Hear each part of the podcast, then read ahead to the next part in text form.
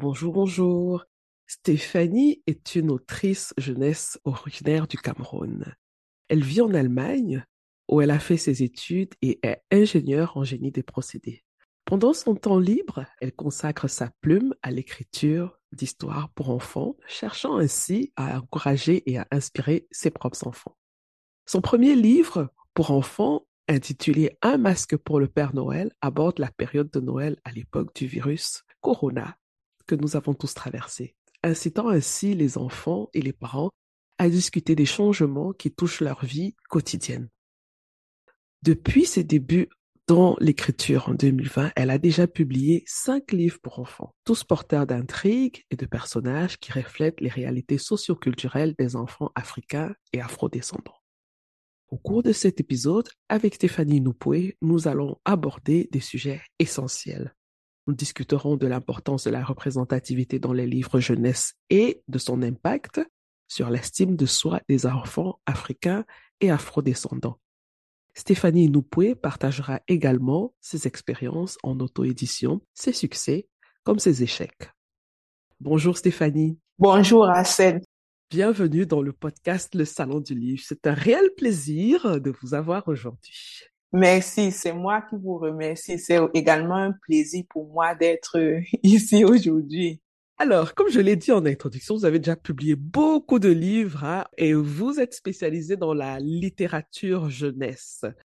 Comment vous êtes déjà arrivé à faire ce choix? Parce que vous aurez pu écrire autre chose. Hein. Pourquoi en particulier la littérature jeunesse et celle qui s'adresse aux enfants africains et afrodescendants? Pendant mes études ici en Allemagne, j'ai vécu certaines situations qui m'ont fait me poser des questions. Et aussi, après avoir été maman, ma fille, elle aime beaucoup la lecture et elle est revenue vers moi quelquefois avec des questions pour moi un peu intrigantes par rapport au livre qu'elle avait lu. Donc, c'est après tout ceci que je me dis que il faut j'écrive pour les enfants, d'abord pour ma fille, pour lui montrer une autre réalité.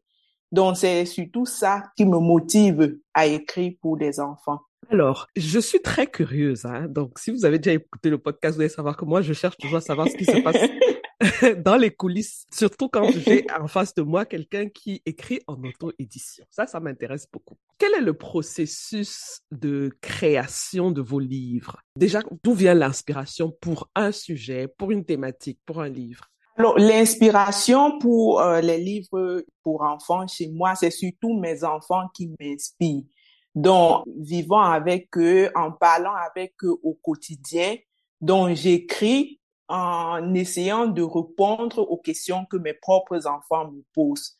Par exemple, le premier livre que j'ai écrit, Un masque pour le Père Noël, euh, l'idée m'est venue après un repas du soir en famille. C'était pendant la période de Corona, on était tous en confinement.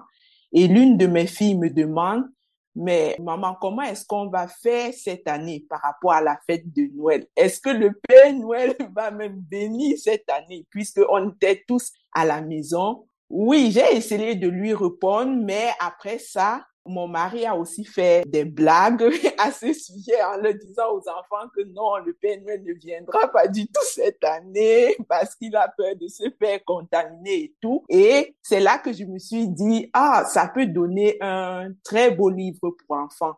Donc, il faut dire que avant ça, j'avais déjà écrit aussi de petites histoires que je n'avais pas publiées jusque-là. Et comment est-ce que se fait la collaboration avec les illustrateurs? Parce que vous écrivez des livres qui ont de très belles images. Hein? C'est fait avec beaucoup de soin. On sent qu'il y a un vrai travail de réflexion derrière. Alors sur euh, l'un des livres, j'ai vu deux noms. J'ai vu le vôtre et le nom. Illustrateur, oui. C'est une dame, je crois. Oui. Pour le masque pour le Père Noël, oui, c'est une dame. Exactement. Comment est-ce que vous gérez cette collaboration-là? Bon, il faut dire qu'au départ, j'ai eu beaucoup de mal à trouver un illustrateur. Au départ, je voulais à tout prix faire illustrer mes livres par des Africains, mais j'ai recherché sur le net, j'ai demandé à des connaissances, j'ai quand même pu trouver quelques Camerounais mais on ne s'est pas entendu d'abord en ce qui concernait les coûts Et après, euh, même après avoir essayé, je me suis rendu compte que c'était pas en termes de timing ce que je voulais. Donc, j'ai continué à faire mes recherches et puis je suis tombée sur un site, Fever, ça s'appelle Fever, et sur le site, les freelances euh, offrent des services comme euh, l'illustration aussi. Donc, pour le premier livre, j'ai pu trouver un illustrateur sur ce site-là. Mais après aussi, j'ai trouvé des illustrateurs en Afrique, notamment au Cameroun. OK. Et la collaboration s'est bien déroulée entre vous et l'illustrateur? Pour le premier livre, il faut dire que j'étais vraiment satisfaite et aussi n'étant pas du domaine parce que au départ, c'est vrai que vu que mes enfants lisaient, je voyais ou bien je vois tout le temps ce qui est illustré dans des livres. Et moi-même, je peux un peu dessiner. Donc, ce qui fait que j'avais quand même déjà une certaine base pour les livres. Ce que je fais depuis le début, c'est que après avoir écrit, j'essaye moi-même de décrire les, les illustrations qui ne sont pas encore dessinées. Et avec ça, l'illustrateur peut facilement se mettre à la tâche. Ouais, et il faut dire que pour le premier livre, ça s'est très bien passé, mais après, en travaillant avec les illustrateurs africains, je me suis rendu compte que c'est, c'est difficile en termes de timing, parfois on te dit il n'y a pas d'électricité, il faut attendre. Ça, c'est l'une des souffrances quand on veut travailler avec les gens qui sont en Afrique, en particulier au Cameroun. Hein. Il y a toujours des excuses, les mêmes.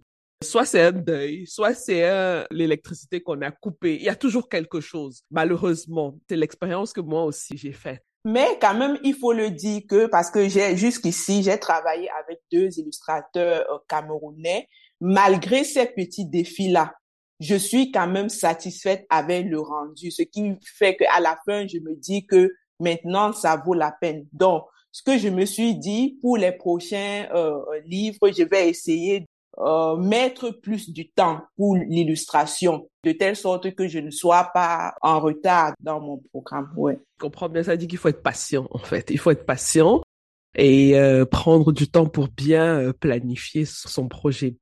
Alors, vous mentionnez que vos livres pour enfants sont axés sur les réalités socio-culturelles des enfants africains et afro-descendants. Comment est-ce que vous arrivez à vous rassurer qu'il y a cette authenticité dans vos histoires euh, pour qu'elles puissent impacter les jeunes lecteurs. Déjà au départ, ce qui me motive à écrire, c'est cela que je recherchais dans les, livres. Parce que euh, ma fille, elle est revenue quelquefois vers moi avec des questions, par exemple, ayant lu euh, un livre illustré, elle me demande pourquoi est-ce que l'enfant si donc l'enfant noir dans un dans un livre, pourquoi est-ce qu'il n'a pas de chaussures?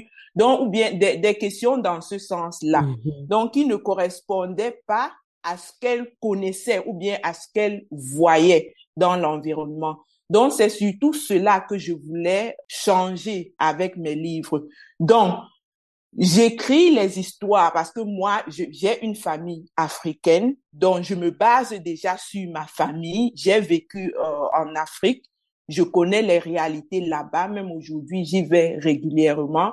Donc, avec tout ça, j'essaye d'écrire de telle sorte que ces enfants-là puissent vraiment se reconnaître dans l'histoire. D'abord, les images, parce que c'est très important que l'enfant puisse euh, voir dans ce qu'il est en train de lire quelqu'un qui est comme lui et surtout qui est bien représenté de cette sorte qu'il puisse être fier de ça. Et aussi, l'histoire, c'est aussi par rapport à ce que moi-même je vis au quotidien avec mon enfant. Donc, je me rassure vraiment que ça passe avec ma vie en tant qu'Africaine. Et après avoir écrit les premiers livres, qu'est-ce que vous avez observé comme impact quand vous avez par exemple donné ça à votre fille Quelle a été la réaction? Quand j'ai reçu euh, le, premier exemplaire d'un masque pour le Père Noël, je l'ai montré à ma fille. Il faut le dire qu'elle avait déjà euh, vu les, illustrations avant de façon digitale. Donc, je lui ai montré. Et après avoir lu, elle finit et et elle me dit, maman, ce livre est spécial je lui demande, mais qu'est-ce qui est spécial en ce livre? Il est comme euh, tous les autres que tu as déjà lus. Elle me dit non, ce livre, c'est pas qu'il est particulièrement beau ou bien euh, par rapport au livre que j'ai eu à lire. Dans ce livre, je vois un papa, je vois une maman, je vois un enfant qui est comme moi. Elle ajoute qu'elle a eu l'habitude de, de lire et généralement, c'était toujours un enfant dans un livre avec les, les enfants d'une autre couleur, particulièrement les, les blancs. Donc, ça m'a vraiment touchée quand elle m'a dit cela. J'ai senti que j'avais vraiment atteint, du moins avec elle, ce que je voulais atteindre. Quand elle m'a, elle m'a dit ça, ça m'a beaucoup marqué et c'est surtout ça qui m'a aussi donné la force de pouvoir avancer, de savoir que oui, ça en vaut vraiment la peine de faire cela. Tout à fait. Je vois votre sourire et on sent vraiment que c'est quelque chose qui vous a beaucoup, beaucoup, beaucoup touché. Ouais. Et elle a quel âge, votre fille? Alors aujourd'hui, ma, ma première fille, elle a 12 ans. Quand j'écrivais le, le premier livre, elle avait 9 ans. Excellent. Et les parents, qu'est-ce que les parents disent quand ils voient le résultat de votre travail, quand ils voient ces livres-là? Alors, même les parents sont aussi satisfaits, il faut le dire. Surtout, ce qu'ils marquent beaucoup, c'est les illustrations. Ce que j'ai remarqué, il faut dire que sur le marché, les livres avec les noirs illustrés, les enfants noirs illustrés ou bien même les familles noires illustrées manquent. Du moins, on n'a pas le, le, même choix. Un choix varié. Ouais, exactement. Et même quand il y a des livres avec euh, les enfants noirs, c'est généralement un enfant noir parmi tant d'autres enfants d'une autre couleur. Ouais. Oui. Et donc, aujourd'hui, vous êtes à cinq livres. Oui. Donc, vous commencez déjà à vraiment à établir une carrière euh, d'autrice de livres jeunesse. Est-ce que vous avez un peu la température de ce genre littéraire en ce qui concerne les Africains? Comment est-ce que vous voyez ce genre littéraire la Alors, avec le temps, je me rends compte que depuis que j'ai commencé, que les mentalités sont en train de changer parce qu'il faut le dire, peut-être ici, en Occident, les parents ici ont le pouvoir d'achat, de pouvoir acheter ces livres-là. Donc, même si certains n'ont pas la culture d'acheter de temps en temps le livre pour leur enfant, ils ont le pouvoir d'achat. Ça veut dire que quand euh, un parent ici, quand il euh, rencontre le livre et qu'il l'aime, il peut facilement acheter. Mais je me rends compte que sur le continent, particulièrement au Cameroun, c'est encore difficile. Mmh. Euh, je me dis la première raison, c'est d'abord euh, le, le, ce, ce pouvoir d'achat-là qui n'est pas comparable à ici en Occident. Mais il y a aussi la culture, cette culture de lire-là que beaucoup de parents n'ont pas. Et aussi, beaucoup de, de personnes ne connaissent pas l'enjeu. Oui l'impact de la lecture sur l'éducation. Donc, ce que je fais aujourd'hui, c'est que j'essaye de participer euh, aux, événements pour essayer aussi d'éduquer. Donc, j'ai aussi une page Facebook et Instagram sur laquelle euh, je donne des conseils dans ce sens-là pour amener les, les parents à comprendre l'importance de la lecture pour les enfants. Et comment vous pouvez donc résumer cette importance de la lecture-là en quelques mots pour les parents qui nous écoutent? Hein? Quel est cet impact majeur? Quels sont les enjeux? Par rapport à mon éducation à moi, je me suis rendu compte que il n'y a pas suffisamment de livres pour nous, les Africains, mais les livres que nous avons ne correspondent pas à nos réalités. Et quand un enfant lit des choses qui ne correspondent pas à, ce qu'il vit, c'est vrai que la lecture, c'est d'abord quelque chose de virtuel, mais l'enfant a tendance à être en train de rêver, si je peux appeler ça comme ça, ou bien même d'envier les autres, ceux qui sont représentés dans les livres qu'il lit. Donc, c'est pour cela que je pense que c'est important que nous, les Africains, on puisse vraiment s'investir dans la littérature jeunesse pour pouvoir changer les, mentalités, éduquer nos, nos enfants. Mm -hmm. oui. C'est-à-dire que donner aussi d'autres façons de rêver, que ce ne soit pas les rêves que d'autres ont créés pour eux, mais que ce sont les rêves que nous-mêmes Africains ont créés pour ces enfants. Donc, créer un nouvel imaginaire pour ces enfants-là. Oui, c'est ça. Mm. Oui. Mhm. Alors, si, si un parent veut choisir un livre qu'il va offrir à ses enfants, est-ce que vous avez euh, des astuces, des conseils que vous pouvez lui donner sur comment choisir les livres pour ses enfants? Alors, pour choisir euh, un livre pour les enfants, ce que moi-même euh, je fais en tant que maman, donc je, je connais mon enfant, donc je connais les, les sujets qui peuvent intéresser l'enfant. Par exemple, si un enfant est intéressé par les histoires de princesses, peut-être une fille ou bien un garçon qui peut être intéressé par des histoires de, de pirates, je peux lui acheter un livre qui, qui parle de ça. Ou bien si je remarque que mon enfant a par exemple un problème dans un domaine, donc je peux acheter un livre dans ce domaine-là pour aider l'enfant à avancer. Oui. Donc moi, je fais mes, choix de lecture en fonction de ce que nous, nous vivons, en fonction de ce que je veux euh, inculquer à l'enfant. Par exemple, si c'est le, le moment de parler peut-être de sexualité à l'enfant, j'achète un livre pour enfants qui parle de la sexualité et ça peut me faciliter euh, la tâche. Et il faut rappeler aussi euh, aux parents que les parents doivent d'abord lire eux-mêmes les livres là pour savoir ce qu'il y a à l'intérieur, qu'ils ne soient pas surpris après de ce qu'ils vont montrer Exactement. Parce que oui, on n'achète pas un livre et on le donne directement à l'enfant. Quand moi-même, même quand je vais à la bibliothèque avec les enfants, mes enfants, je prends le temps de, de, de, feuilleter, de lire la quatrième de couverture pour savoir si est-ce que je pense que c'est une bonne histoire, est-ce que ça correspond à ce que je veux inculquer à mon enfant. Et si c'est oui, je peux acheter le livre ou bien je peux euh, louer le livre. Justement, vous évoquez les bibliothèques qui euh, sont euh, une manière aussi de faire lire les enfants sans avoir des coûts trop élevés parce que l'inscription à la bibliothèque n'est pas, quand on en a, hein, quand il y a des bibliothèques dans son environnement, c'est pas si élevé que ça. Donc, si on n'a pas le budget pour acheter régulièrement des livres, on peut inscrire aussi les enfants à la bibliothèque pour qu'ils puissent aller emprunter des livres régulièrement. Donc, je trouve que parfois, on oublie aussi euh, de mentionner cet aspect-là aux parents pour leur dire qu'il y a des initiatives, mm -hmm. euh, des alternatives pour donner l'envie de lire aux enfants. Moi, je me souviens que ma passion pour la lecture a commencé par les bibliothèques. Hein. C'est-à-dire que mes parents euh, allaient me laisser quelques heures euh, dans la bibliothèque. Euh, à l'époque, c'était le Centre culturel français à Yaoundé. Et j'étais comme au paradis. J'étais encore toute petite, mais donc et c'est comme ça que petit à petit, euh, voilà, on a des habitudes. Ce n'est plus une euh, difficulté de prendre un livre et de le lire parce que c'est quelque chose qu'on fait depuis qu'on est tout petit.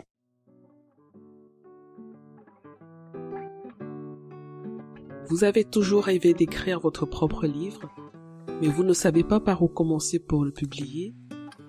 Vous avez peur de vous lancer dans la publication et vous vous sentez perdu ou bloqué à certains moments. J'ai créé une checklist gratuite pour vous aider à publier votre livre en auto-édition avec succès. Que vous soyez un écrivain débutant ou expérimenté, cette liste vous guidera tout au long du processus de publication. La checklist est totalement gratuite.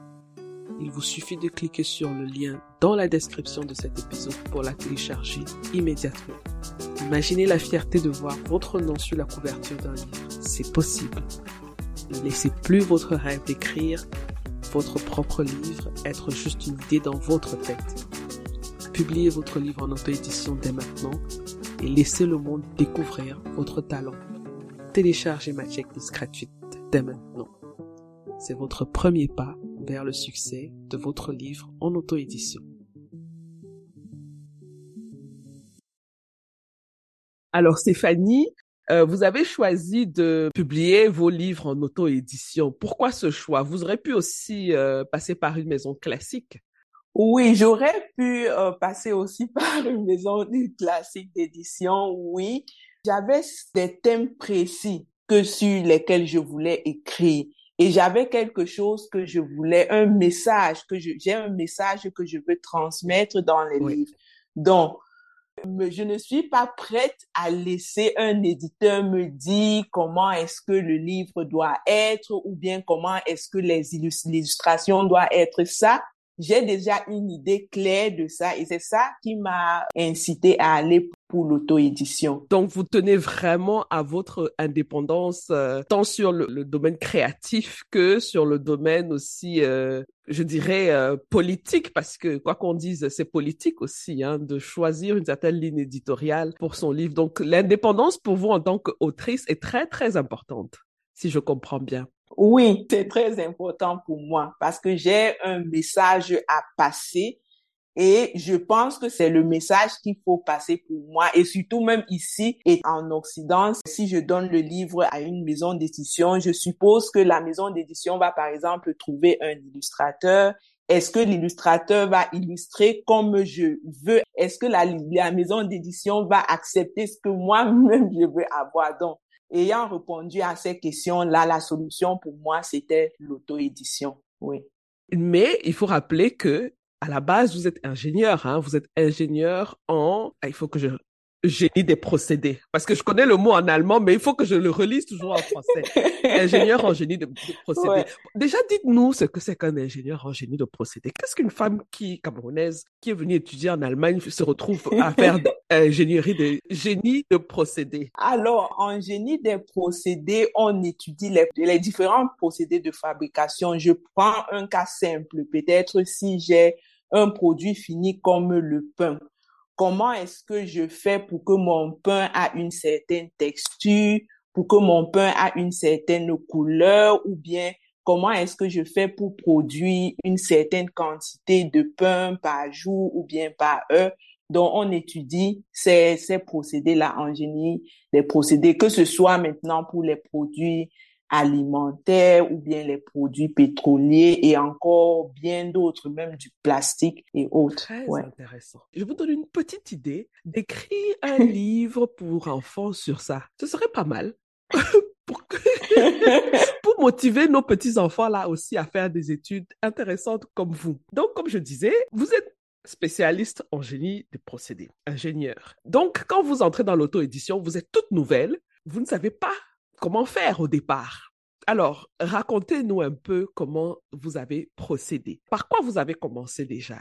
Alors, il faut dire que au départ, j'étais complètement perdue. La seule chose que je savais au départ, c'est qu'il me fallait écrire.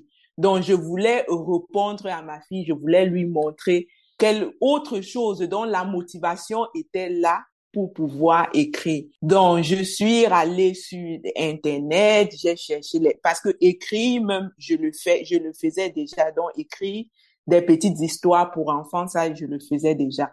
Donc, je suis allée sur le net, j'ai cherché les informations sur l'édition, les, les différents styles d'édition, sur l'illustration, le procédé pour pouvoir obtenir le livre papier ou bien et tout ce qui peut y avoir. Il faut dire qu'au départ, c'était comme j'étais comme dans un labyrinthe où je ne savais pas où il fallait aller.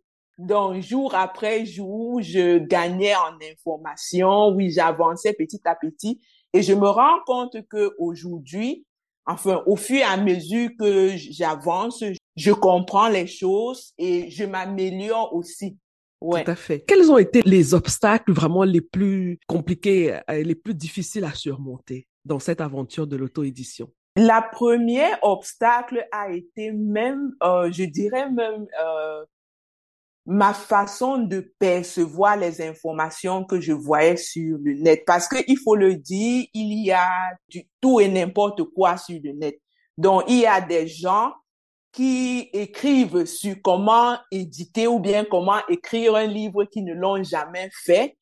Et j'ai, en lisant, j'ai lu et j'ai cru, mais en avançant, je me suis rendu compte que tout ce que je lisais n'était pas véridique. Donc, c'est en, en, faisant, en avançant dans le travail que je me suis rendu compte que mais j'avais lu ici, j'avais lu, par exemple, sur les, les coûts d'édition. Il y avait certaines personnes qui comparaient euh, l'édition sur le, non le, le prix d'impression sur Amazon et d'autres euh, structures comme euh, comme Amazon. Mais après, je me suis rendu compte que c'était du n'importe quoi. Oui, il faut le dire. Mais il faut aussi le dire qu'on arrive à trouver des, des informations. Et je n'avais pas la chance d'avoir un podcast comme celui-ci. oui, où on pouvait avoir beaucoup d'informations sur, sur l'auto-édition et même dans le, le, milieu, enfin le milieu dans lequel je suis, il n'y a pas beaucoup de personnes qui s'intéressent aux livres et même encore moins à l'édition. Donc, il a fallu que je cherche sur le net, que je m'embrouille, que j'achète des livres, que je lise, que je suive des vidéos. Bon, mais quand on, veut, je voulais, il fallait que je le réalise. Et à la fin, j'ai trébuché plusieurs fois, mais j'avance. Bravo parce que le résultat vaut vraiment le détour. Ça valait la peine. Hein. Le résultat est très beau. Moi, j'aime beaucoup ce que vous faites. Je rappelle qu'on peut trouver tous vos livres sur Amazon. Ils sont disponibles sur Amazon. Euh, Est-ce que vous distribuez vos livres hors de l'Union européenne ou en Afrique en particulier? Alors, partout où il y a Amazon, où on peut faire les, achats sur Amazon, le livre est disponible. Ils sont aussi disponibles au Cameroun. Bon, actuellement, je suis en train de faire les procédures pour pouvoir rendre mes livres disponibles aussi dans d'autres pays africains tels que le, le Burkina Faso. Donc, au Cameroun, c'est à la librairie Vina, librairie Vina. Donc, dans quelle ville? À Yaoundé. Mais il y a aussi la, possibilité pour ceux qui sont par exemple au Cameroun, il y a aussi la possibilité d'expédier les livres dans dans d'autres villes. Ouais. Donc, euh, ceux qui nous écoutent, vous allez retrouver ces informations dans la description de cet épisode. Si vous êtes fan de ce podcast, je vous serais vraiment reconnaissante que vous le partagiez avec vos amis et que vous laissiez un petit commentaire sur votre plateforme d'écoute préférée. Cela ne vous prendra que quelques minutes. Cela aidera à faire connaître le podcast à un plus grand public et il me permettra de continuer de produire des contenus intéressants. Ce podcast est gratuit, mais sa production a un coût. Alors, merci de continuer à me soutenir.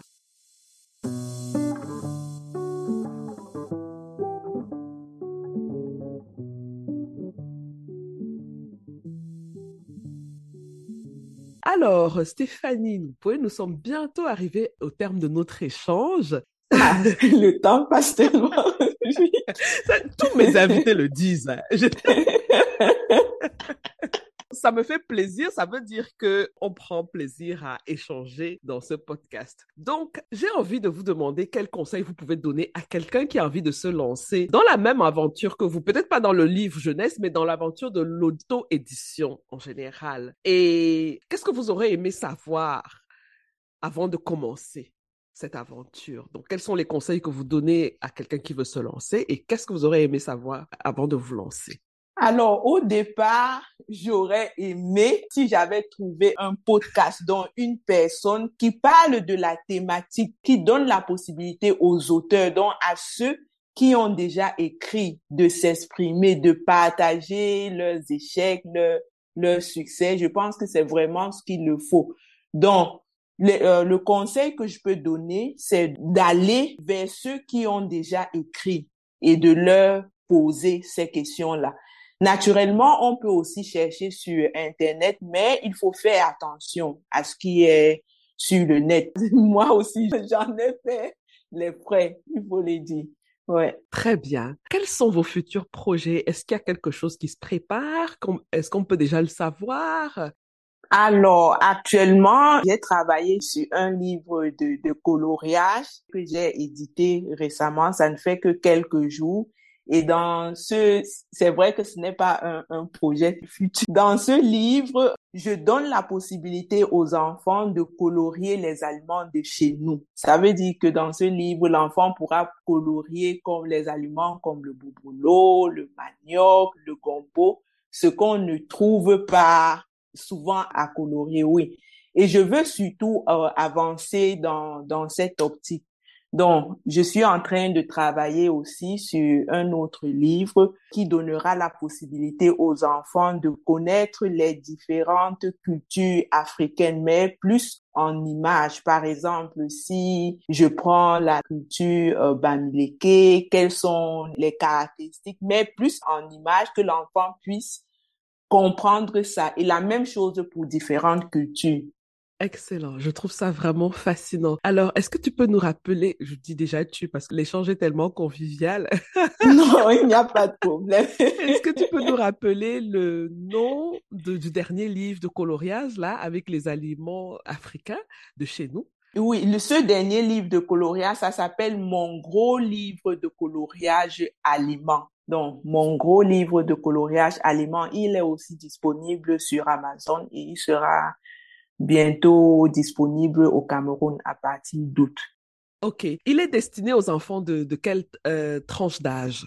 Il est destiné aux enfants à partir de 4 ans. Très bien. Je pense que ça peut faire un bon, un beau cadeau. Voilà les vacances qui arrivent.